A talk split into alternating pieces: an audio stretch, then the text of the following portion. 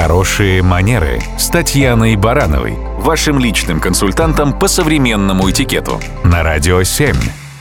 Здравствуйте! Если вам в ближайшее время предстоит процесс выбора подарка для кого-либо, помните, любой презент должен быть индивидуальным, подобранным для конкретного получателя.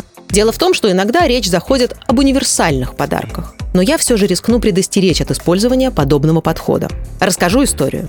Какое-то время назад я проводила корпоративное обучение для одной крупной компании.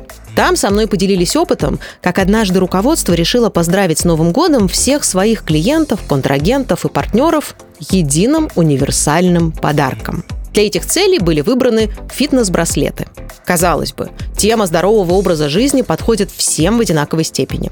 Но обобщения бывают некорректны. И вот одна из сотрудниц компании поехала лично вручать этот презент высокопоставленному человеку, с которым раньше не виделась. При встрече стало очевидно, что у одариваемого серьезное ограничение мобильности и физической активности. Это явно было связано с особенностями здоровья. Получилось крайне неловко.